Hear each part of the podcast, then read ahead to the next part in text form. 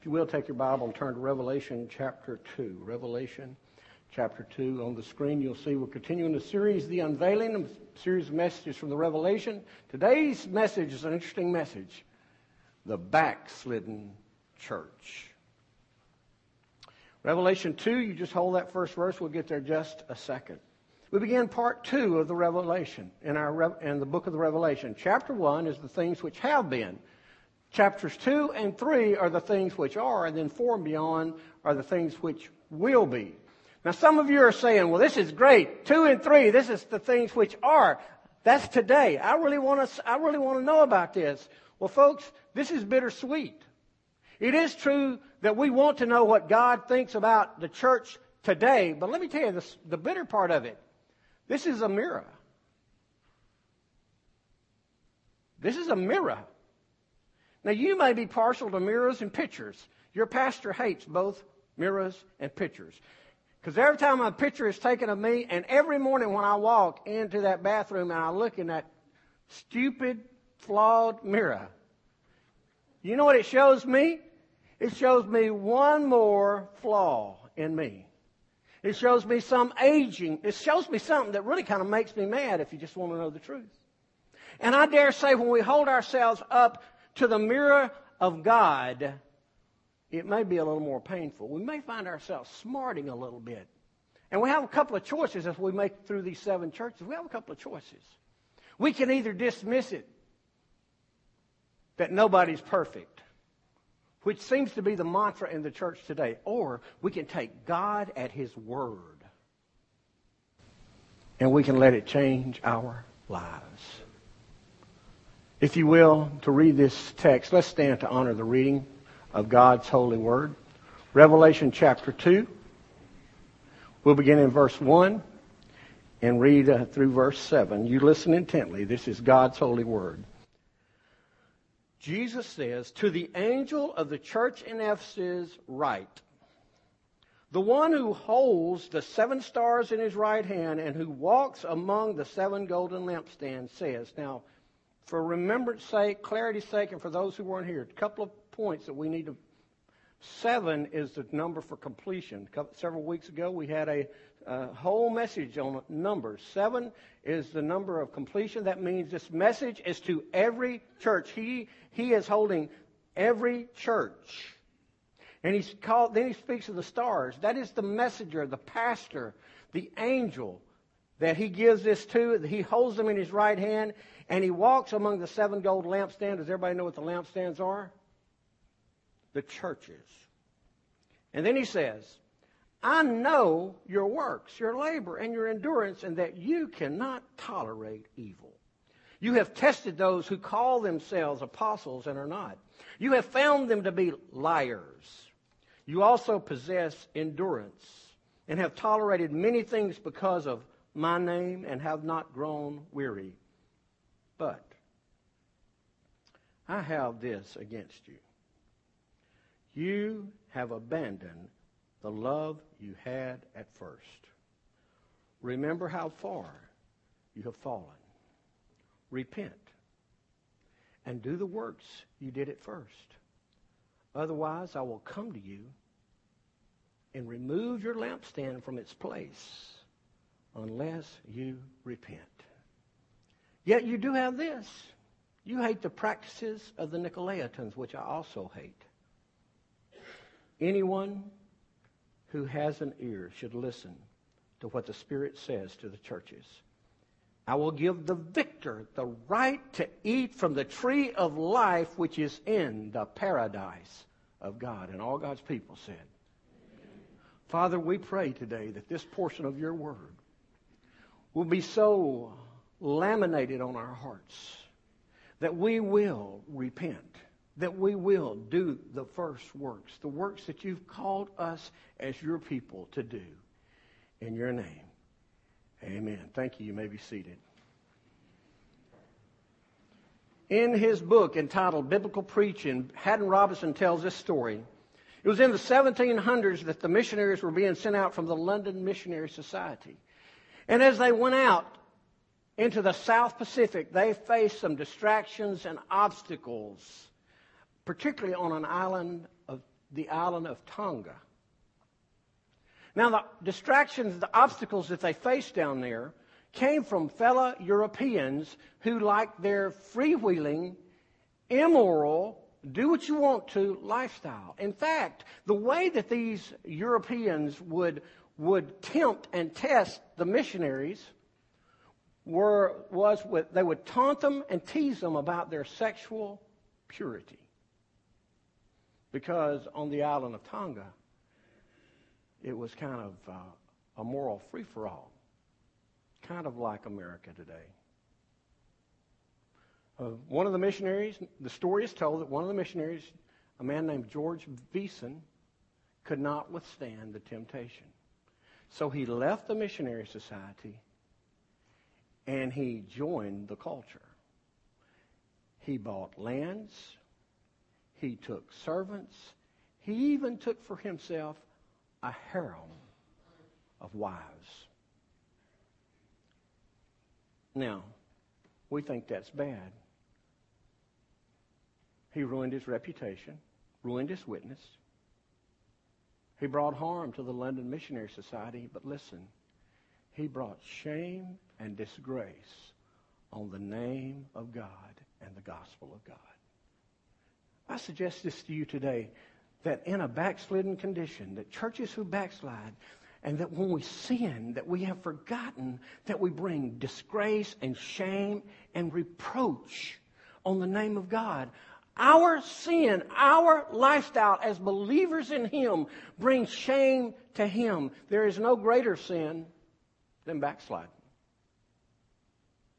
Years past, preachers stood in the pulpit and they talked about backsliding. And like so many other things today, we don't talk about it much anymore. And yet it is a biblical term. You will find backsliding in the, in the Bible. Three or four times in the Old Testament. And it literally means to fall back. It means to revert back. If I were to paint you a picture, it would be a picture of you climbing a, a hill, which is probably a slippery slope. You know what? I have found this, Jamie, on the slippery slopes, you can either go up or down. But if you stop, you're going down. You fall back to where you were. This is the picture of the church at Ephesus. The city of Ephesus was a, was a impressive city. The church at Ephesus was an impressive church. I mean, the city was striving, and by man's standards, the church was striving. God knew, our Lord knew, that people in the church, that people in the city thought the church was doing pretty good. It would be well for us to note at this point that His ways and His standards and His plans are not the same as ours. For a church to think they're doing well is one thing. But Jesus, remember though in chapter 1, remember the description that we saw of Jesus, his eyes of fire? He sees and he knows. So let's kind of walk down and see how he dealt with the church at Ephesus. I begin with us thinking of his commendation. He found some things that he really liked about, about the city. But if you'll, if you'll look there in, in chapter 2, verse 2, those first two words are very important. Here's how his commendation starts. A moment. He's going to put it on the screen for you with these two words. I know. It is going to be there, I promise. I know. Do you understand that Jesus knows everything? He says, I know what you do good, I know what you do bad. Now today we simply want to dismiss that, but please listen. In fact, I was reminded this morning as I watched Dr. Stanley on TV as I was getting dressed.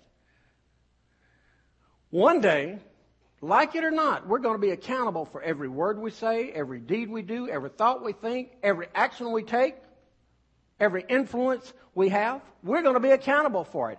Because you see, Jesus knows. And He don't just know what we do, as we'll get to in a second, he knows what we think. But look at some of the things. Go ahead, Brandon. Look at some of the things. We'll take it right from Scripture that he knows. First of all, he says, I know your, your works. I know what you do. I know that service that you give. And then he says, I know your labor. Now, labor is a little different. Labor is a little different than works.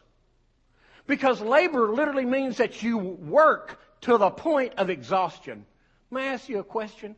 How long has it been since you've done something in the work of the Lord and you labored to the point of exhaustion? You see, he said, I, I, know your works and they're good. I know your labor. I know that you've labored, that you have stuck with it. But I also, number three, know your commitment and your conviction. I know exactly what it is that you're doing. Now, what are their convictions? Watch this. The scripture says, your endurance. You've endured some things. You cannot tolerate evil. This is their conviction. They stood on their conviction. Watch this. You have tested those who call themselves apostles and are not. And you have found them to be liars. You see, the truth is, very pointedly, Jesus tells this church that they have stood on solid ground. They have tested the people who claimed, who gave lip service, who would stand in the church and give one testimony and their lives represented something else. Paul called this having a form of godliness but denying the power that comes with the godliness. Literally, it is almost a hypocrite. But I want you to think about this. The people at Ephesus were, in fact, holding people's feet to the fire. Those folks who professed to be believers were expected to live like believers and act like believers. And Jesus is commending this church for not allowing evil to permeate the body. Now, I want to say this to you very clearly. And I know some in this room disagree with me. You're not disagreeing with me, you're disagreeing with this book. This puts to rest the idea that you are a member of the body of Christ and you're not accountable to your church.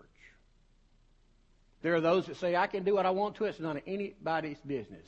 That's not the Bible way, and that's not Jesus' way. You see, he commended them for holding the right living. That's why Paul wrote to Titus what he wrote reject the, the divisive men. That's why he wrote to Corinthians and he said, you know, you need to get in there and make and, and clean things up because there are people living in your church as a part of your church, professing to be uh, believers in me and part of the kingdom, and they're disgracing the kingdom. Oh, and by the way, there's another thing here down in verse uh, um, down in verse six. It says you do have this also, talking about their conviction. You hate the practices of the Nicolaitans.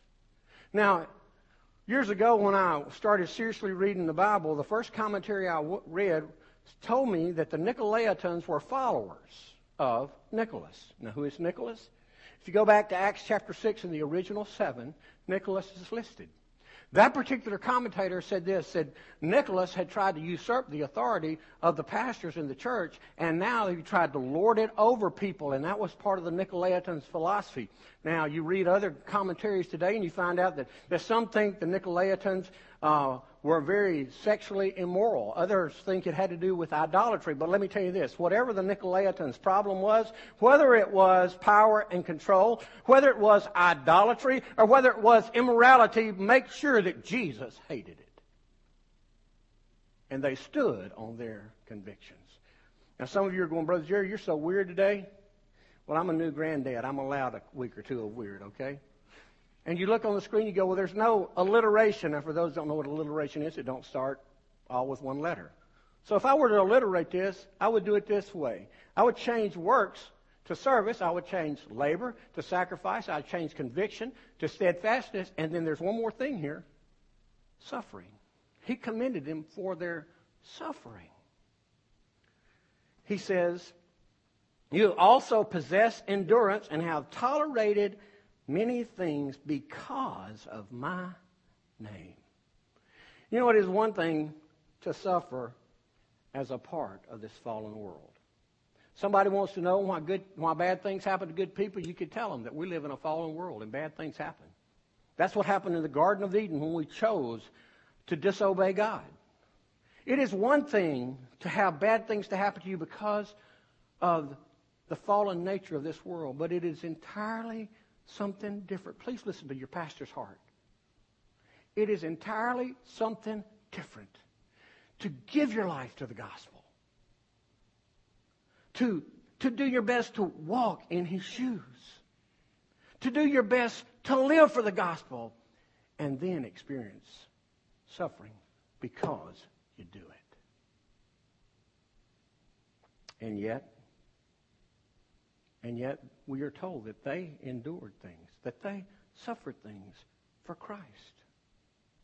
They knew what it was to follow in the footsteps of Jesus. Have you ever wondered why it is that believers in the United States of America possess so little commitment to God?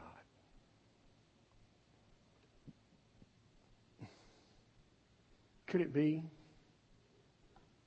that we really don't know what it is to suffer for our beliefs in Jesus? The Bible teaches and history proves that the purest church is the persecuted church. You say, well, Brother Jerry, if you're doing for Jesus, everybody's going to love you. Well, that's not what Jesus said. He said, look, he said, you will be hated because of my name. And he went on to say, if they hate you, be reminded they hated me first. The Ephesian church withstood many attacks from outside, but the Ephesian church also withstood many attacks from inside. And because they stood their ground and stood on his word and they stood for the body, he was now commending them. Now, if I were to pause here and just kind of try to translate this part in 21st century parlance, I can see Jesus saying, hmm, you got great ministries. You're, you're doing great things. You're giving good to missions. You have good people. That seems to be the mantra of the day. You enjoy, you enjoy great food and some fellowship. You have exciting times of worship. In fact, the truth is, the Ephesian church to the world, they rocked. They had it all. And yet Jesus has just kind of set the stage like a master writer. And he said, Here's all the things you're doing good, and it's good. And then he moves, and we see his condemnation. His condemnation. I want you to think about this. Can you imagine having been in that Ephesians church when this letter was come and read? Can you imagine it? And you get through this laundry list of things. Man, your service, your sacrifice, your steadfastness, your suffering. You, you, you're thinking, man, we're, a, we're on a roll. And then he says, yeah, you have all this thing, but don't you hate that word when God's talking to you? Verse 4, but I have one thing against you. And I want you to think about that. He's just given a laundry list of things that he was commending them for, and then he says, okay, I've only got one thing. I mean, what's, what's one thing against so many? He's only got one thing. I would to God that he only had one thing against me. And then he lets the cat out of the bag. You might like the odds of many against one. But with Jesus, this one thing overshadows any good that you do. Did you hear that? Sometimes you say you can't hear me my voice drops. This one thing that he has against the church at Ephesus, that he has against any church who falls into this category. This one thing cannot be overdone by anything. Jesus says you have left the most important thing in your life. You have left it, you have lost it, you have misplaced it, and you have missed it.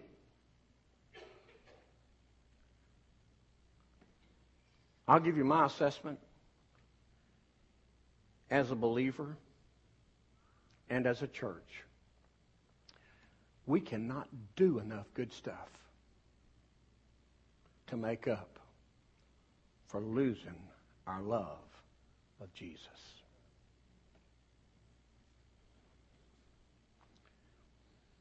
First love, I want you to think about this. First love is the top priority of your life.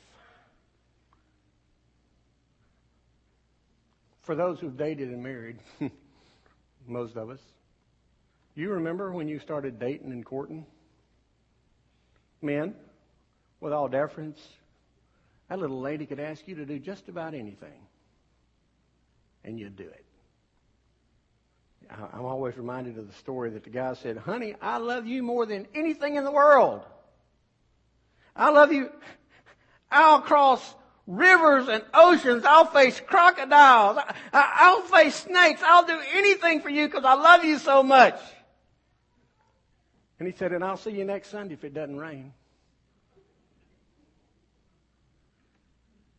The truth is, the truth is, whatever is in first place in our lives will control us. But now let me just, since I'm talking about that old dating relationship, can you remember that relationship that went sour? Can you remember that she always would change her plans or he would always change his plans? And perhaps you were the recipient of a couple of familiar speeches. The I really like you speech, but, or the real killer women, I know you think this is the way to do it. Let's just be friends. Am I talking to dead people? You know what it means? It means you've now been replaced. The church at Ephesus had replaced Jesus as their first love. Oh, they were doing good things. Yeah, they were still calling themselves a church. They studied the Word they worked. But he was not the center of their lives. He was not the center of their attention. He was not the center of their focus or the things that taken place and, and taken his place. And here's what I'll tell you. They were now majoring. They were now majoring, focusing on good things at the expense of the best. Seems to be prevalent in the church today. Last week, you know, we were down in Pascagoula. I was going to leave, Sunday, and I did leave Sunday afternoon to come back up here and left left Deborah. But at lunch, we met with a couple of now retired uh, International Mission Board missionaries who've been our friends for 20 plus years. In fact, their last assignment, they worked with Donnie and Jennifer. And as we sat at lunch together, visiting a little bit, they were speaking of the adjustments that come back, that, of coming back to America. For you see, on the foreign mission field, a person makes a decision for Christ, there is no option. There is no question. They follow that up with being in classes to learn how to live for Christ. To learn how to live for Christ. It's not like it is here. Somebody makes profession of faith. And you know, if you have time, if you can squeeze it in between the ball games and dance and school and work, if you can squeeze it in, we, we'd like to teach you how. You know, Jesus didn't tell us to go make converts. Do you realize that? The Great Commission is didn't go make converts. He said go make disciples. I fear that the church today have left their love, first love so far that we are not make, living up to His call. We don't meet regularly for discovery of how to become like Christ. We don't meet regularly for discipleship of how to live for Christ. It's my belief that if the Lord were to write us a letter today, His words would include, I have one thing against you. You have abandoned your first love. See, if He's truly first in our lives, if He's truly first in your life, then He controls your schedule. Then He controls your, finances. Then He controls your focus. He controls your mind. He controls your mouth. He controls your attitude. I ask you, just take a minute. Think through the last week's schedule and tell, and tell yourself, don't you have to tell me, where is Jesus? If you were to graph, if you were to graph your conversation over the past week. Some of you got Alabama football. Some have Auburn. It could be Tennessee. It could be anybody else. Ball. Others have hobbies. Others have gossip. Other have where? How much would how much would Jesus be on the graph? You see, your first love is the one to whom you allocate time and you allocate your money, you allocate your work, you allocate your effort, allocate your effort. And I'll just say this to you, and if you if you're really saved, you remember in those early days how freely you spoke his name. How freely you spoke his name. So, his commendation, his condemnation. Let's move. I want to go to his consequences. What are his consequences? You know, it's sad today that backsliding in the church is not considered bad. In fact, it's not considered at all. We don't talk about it. Candidly, it's very blasé. It's, it's very nonchalant. It's very relaxed. In fact, many jokes are given today. Somebody gets saved, hot heart for God. They got a backslide to get in, into fellowship with the rest of the church. Very little concern about Jesus. For those who claim to be His, the attitude seems to have become, as far as the church goes, if I have nothing else to do, or I can find nothing else to do, then perhaps I will attend worship. In fact, I saw a survey not long ago that said for the young adults and the middle adults and the senior adults today, although it was a little higher on the senior adult side, if I attend services once or twice a month, then I consider myself very active in my church. How far a cry is that from the commitment of the second uh, chapter of Acts when they got saved, the Holy Spirit fell, and they met every day. They didn't meet every day because of compulsion. They met every day for two reasons. One, because they wanted to, and number two, because they needed to. When I see the consequences here, it brings back some memories. Look down in verse 4. He says, I have this against you. You've abandoned your first love.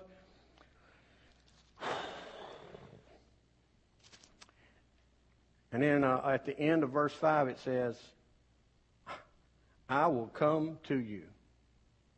How is that a consequence? Well, I mean, don't we want Jesus to come to us? Yes, but may I just say this to you in the context of the scripture? I'm going to tell you the, I'm going to tell you the picture that comes in my mind. I remember when I got in trouble with my dad. Now, there are times I wanted dad to come to me. Son, let's go fishing. Let's go hunting. Let's go out and ride horses. And he came to me. But there were other times, I'm sure you don't know what this is all about. There were other times I really didn't want him coming to me. When I disobeyed him. When I displeased. Have you ever had your dad or mom to come? You look kind of asleep this morning. Are you okay? If you're looking at the clock, it's all right. I'm not going to be much longer, but you don't have to come back tonight, so you'll be cool, okay? He says, I will come to you. Can you imagine Jesus coming to us with an agenda? I'm reminded of First Baptist Church Purvis. I'm going to guess it was the mid 60s. Uh, may have been the late 60s. I have a friend, uh, his name is OJ. OJ is a staff member today, served as pastor for a number of years, but OJ at this time was about five or six years old. And our worship center was uh, was one of those old worship centers, white frame building. The center section was uh, uh, pointed this way, and it was slanted down. The outside sections were pointed in, and they were slanted up, and then you had a balcony out there. And the way you entered was the lobby back in that corner. It was a very small uh, rectangle uh, lobby. And one day, little OJ wouldn't be still. This was back when you expected five and six year olds. They're old enough to sit in church. Do y'all remember that day? Well, OJ was old enough to sit in church, and he was sitting in church, he was, but being still, he wasn't. And we kept hearing, shh, shh. Just a second, Miss Betty jumped up and grabbed him by the arm and drug that little guy out of church. Now, today, I understand it should be reported and child services and all that stuff. But she drug him out to church. And just as they went through the lobby back there, the little boy who had been trying to disrupt the service, we heard him holler, Where are we going? I'll never forget Warren Langworthy was preaching. He goes, as soon as they got out, he stopped and looked, and they thought, he said, Well, little man, my daddy used to call that a whaling expedition. You see, Jesus says, I'll come to you. You lose the first love, I can come to you. And watch what else he says. He says, I will remove your lampstand. Have you ever thought about the implications of that? Say it with me. What is the lampstand? The lampstand is the church, so he's going to remove the church? I wonder, is, is this the reason? Is this the reason? Could it be the reason that so many churches in America today are shutting their doors? Are declining because they have abandoned their first love. Oh man, we're going to protect our church. And you know, I, have heard all the arguments. We're in a bad community. Well, you think God knew where you were sitting when he plant, when that church was planted? You think he thought he knew that those folks would be there? He says, okay, you want to abandon me? That is fine. I will extinguish the flame from the church, and quite likely he'll replant something else there. Do you know how serious it is to lose your first love and think that God's going to withdraw his spirit? You know how those lampstands continue to, to burn? With oil. That oil all through the Bible is the, represents the Holy Spirit of God.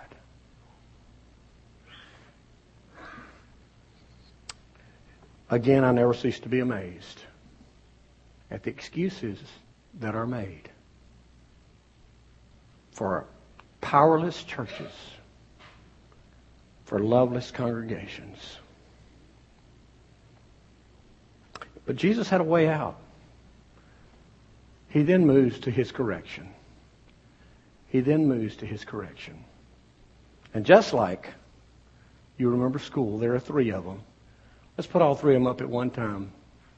Brandon, remember, repent, and return. If I had another hour, I could run around all of these. Remember. Remember how far you've fallen. That's what it says. Remember how far you've fallen. You know what? When you fall, it hurts. I have a friend that fell off a ladder 20 foot 30 years ago. Even today, he's still not the same. Remember how far you've fallen. Remember what it was like when you first met Christ. Remember what it was like when He was really your first love. Remember how your language changed. Remember how your attitude changed. Remember how receiving and receptive you were. Remember how graceful and gracious you were. Remember what He did in your heart. Remember. Can you remember today? And then the scripture says, repent. It's interesting in verse 5, the word repent appears two times.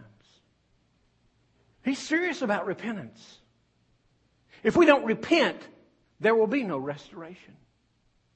And we're talking about a church here, but may I say this to you? Nothing will happen in the church until it happens in your heart. There'll be no re, there'll be no restoration. There'll be no renewal. There'll be no revival until repentance comes. Remember from where you've fallen, repent and do the first works. He may be just calling you to get involved in some ministry so your heart can be restirred, reformed, and return to me. Return to the place. You know, when you get off the road, have you ever, I know you've never have, but sometimes I, I'm a little ge- geographically challenged. You're going down a, a path and you turn off. You know the easiest place to get back on? Right where you got off. What sin was it that carried you off the road? Who was it that helped you get off the road? The backslidden believer like the backslidden church, is to God what the wayward child is to a parent. God not only wants for you, He not only longs for you, He not only waits for you. If you start back toward Him, I guarantee Just like the Father in Luke 15, He will meet you on the way. And He'll put the ring, the proverbial ring on your finger. He'll put the shoes on your feet and He'll put the robe on your back because He's already killed the lamb. For you. For this body. And it's not so this body can come together every week and be excited about being together. It's so this body can be on his mission about reclaiming lost people. Because when Jesus becomes your first love, you want to share your love. Let me tell you a story. I remember starting to date Deborah. I remember we started dating like this. This let this be a lesson to any unmarried people in here. We, we started dating with this agreement. I won't get serious if you won't.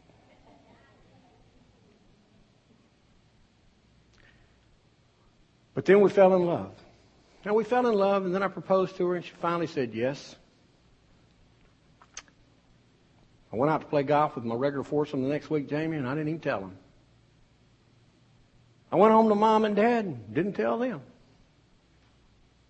Went some of my college buddies, didn't tell them. Went off to play the piano for a quartet, didn't tell them. Just kind of kept it to myself. How many of you believe that story?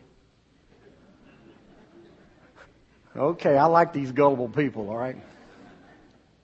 You know what? When she said yes, I told everybody I can. I went to the golf course and I told them, I said, I'm getting married. I went to my mom and dad and I said, don't faint. I found somebody who'll have me. In fact, a year after we got married, I called mom one day and I said, We're getting a divorce. She said, Good. Tell Deborah to come on home.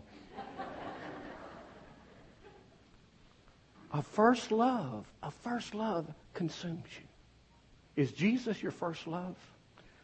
If he is, and if he hasn't been, and if you'll return to him, there is one last thing here that I want you to see. I want you to see his confirmation. You know what? And we're done. His confirmation. Now watch this. He says, if you will repent and remember and return to me, I will make you a victor. That's what it says. I'll make you a victor. And as a victor, you will be able to take part in heaven and to live in paradise with me. So here's where we are today. Here's where we are. if we're honest before God. If we're honest. There may not be a heart in this room who has not experienced backsliding in their life. Sitting here today, your heart may be colder than it's ever been. Our Lord offers a solution. Remember. Remember how far. Remember where repent. When you say God seems so far away, who moved? Remember, repent and return to Him. And He's waiting for you with open arms.